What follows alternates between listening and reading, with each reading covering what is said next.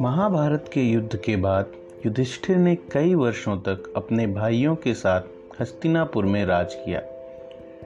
उसके बाद उन्होंने सपरिवार भगवान की शरण में जाने का निश्चय कर अभिमन्यु और उत्तरा के पुत्र तथा अर्जुन के पौत्र परीक्षित को सिंहासन सौंपकर हिमालय चले गए।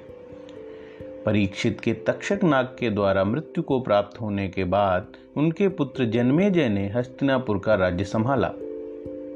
जन्मेजय बहुत ही पराक्रमी और तेजस्वी राजा हुए।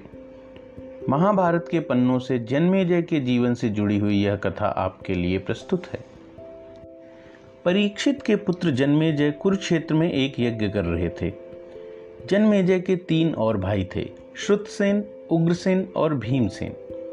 यज्ञ के दौरान एक कुत्ता वहाँ आ गया और जन्मेजय के भाइयों ने उसे मार पीट कर वहाँ से भगा दिया। वह रोता चिल्लाता अपनी माँ शर्मा के पास गया। माँ ने उसे रोते बिलकते देखकर उससे पूछा, बेटा, तू क्यों रो रहा है? तुझे किसी ने मारा है क्या? उसने जन्मेजय के भाइयों द्वारा पीटे जाने की बात माँ को बता दी। बेटे की बात सुनकर माँ बोली, बेटा, तुमने ही कुछ अपराध किया होगा, जिसके कारण तुझे मार लगी। इस पर उस कुत्ते ने कहा माँ, ना ही मैंने यज्ञ सामग्री की तरफ़ देखा और ना ही किसी चीज़ पर मुँह मारा। मैंने कोई अपराध नहीं किया। अपने पुत्र की यह बात सुनकर शर्मा को बड़ा ही दुख हुआ और वो जन्मेजय के यज्ञ स्थल पहुँच गई। वहाँ जाकर उसने समस्त लोगों से क्रोध में कहा, मेरे पुत्र का कोई अपराध नहीं था। उसने किसी भी प्रकार से इस यज्ञ में भंग डालने की कोई कोशिश नहीं की। फिर भी उसे किस लिए पीटा गया? जन्मेजय के भाइयों के पास इस बात का कोई उत्तर नहीं था।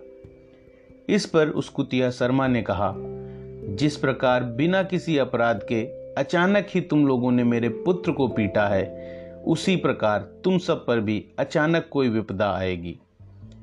शर्मा का यह शाप सुनकर जन्मेजय बहुत घबरा गया और इसका उपाय सोचने लगा। यज्ञ की समाप्ति के बाद हस्तिनापुर आकर जन्मेजय एक योग्य पुरोहित ढूँढने लगे, जो उनको इस शाप से मुक्ति दिला सके। एक दिन शिकार के लिए वो जंगल गए और वहाँ उन्हें एक आश्रम मिला। उस आश्रम में श्रुतश्रवा नाम के एक ऋषि रहते थे। उनके तपस्वी पुत्र का नाम सोमश्रया था। जन्मेजय ने उस ऋषि पुत्र को ही पुरोहित बनाने का निश्चय किया। उन्होंने श्रुतश्रवा ऋषि को प्रणाम करके कहा, भगवान, आप अपने पुत्र को मेरा पुरोहित बनने की आज्ञा दें। इस पर ऋषि ने कहा, मेरा पुत्र बड़ा ही तपस्वी और ज्ञानी है। यह आपके समस्त अनिष्टों को शांत कर सकता है। केवल महादेव के शाप को मिटाने की शक्ति इसमें नहीं है।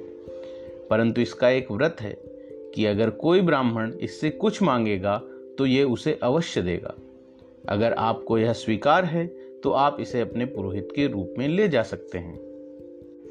जन्मेजय ने ऋषि की बात स्वीकार कर ली और सोमश्रया को अपने साथ लेकर हस्तिनापुर आ गए और अपने भाइयों से बोले, मैंने इनको हमारा पुरोहित नियुक्त किया है।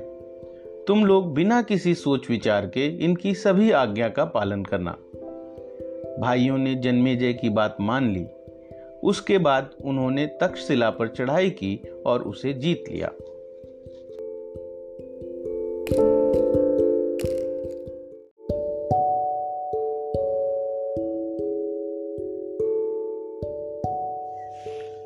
आप लोगों को यह कथा पसंद आई और आगे भी आप ऐसे प्रसंग सुनना चाहते हैं तो हमारे इस चैनल को सब्सक्राइब करें। हमारे इस प्रयास को अपना सहयोग देने के लिए इस कथा को ज़्यादा से ज़्यादा लोगों के साथ शेयर करें। आप लोगों के पास भी अगर ऐसी प्राचीन कथाएँ हैं जिनको आप देश और दुनिया को सुनाना चाहते हैं तो हमें contact at the rate my Sutradhar dot com पर संपर्क करें। Contact at the rate my Sutradhar dot com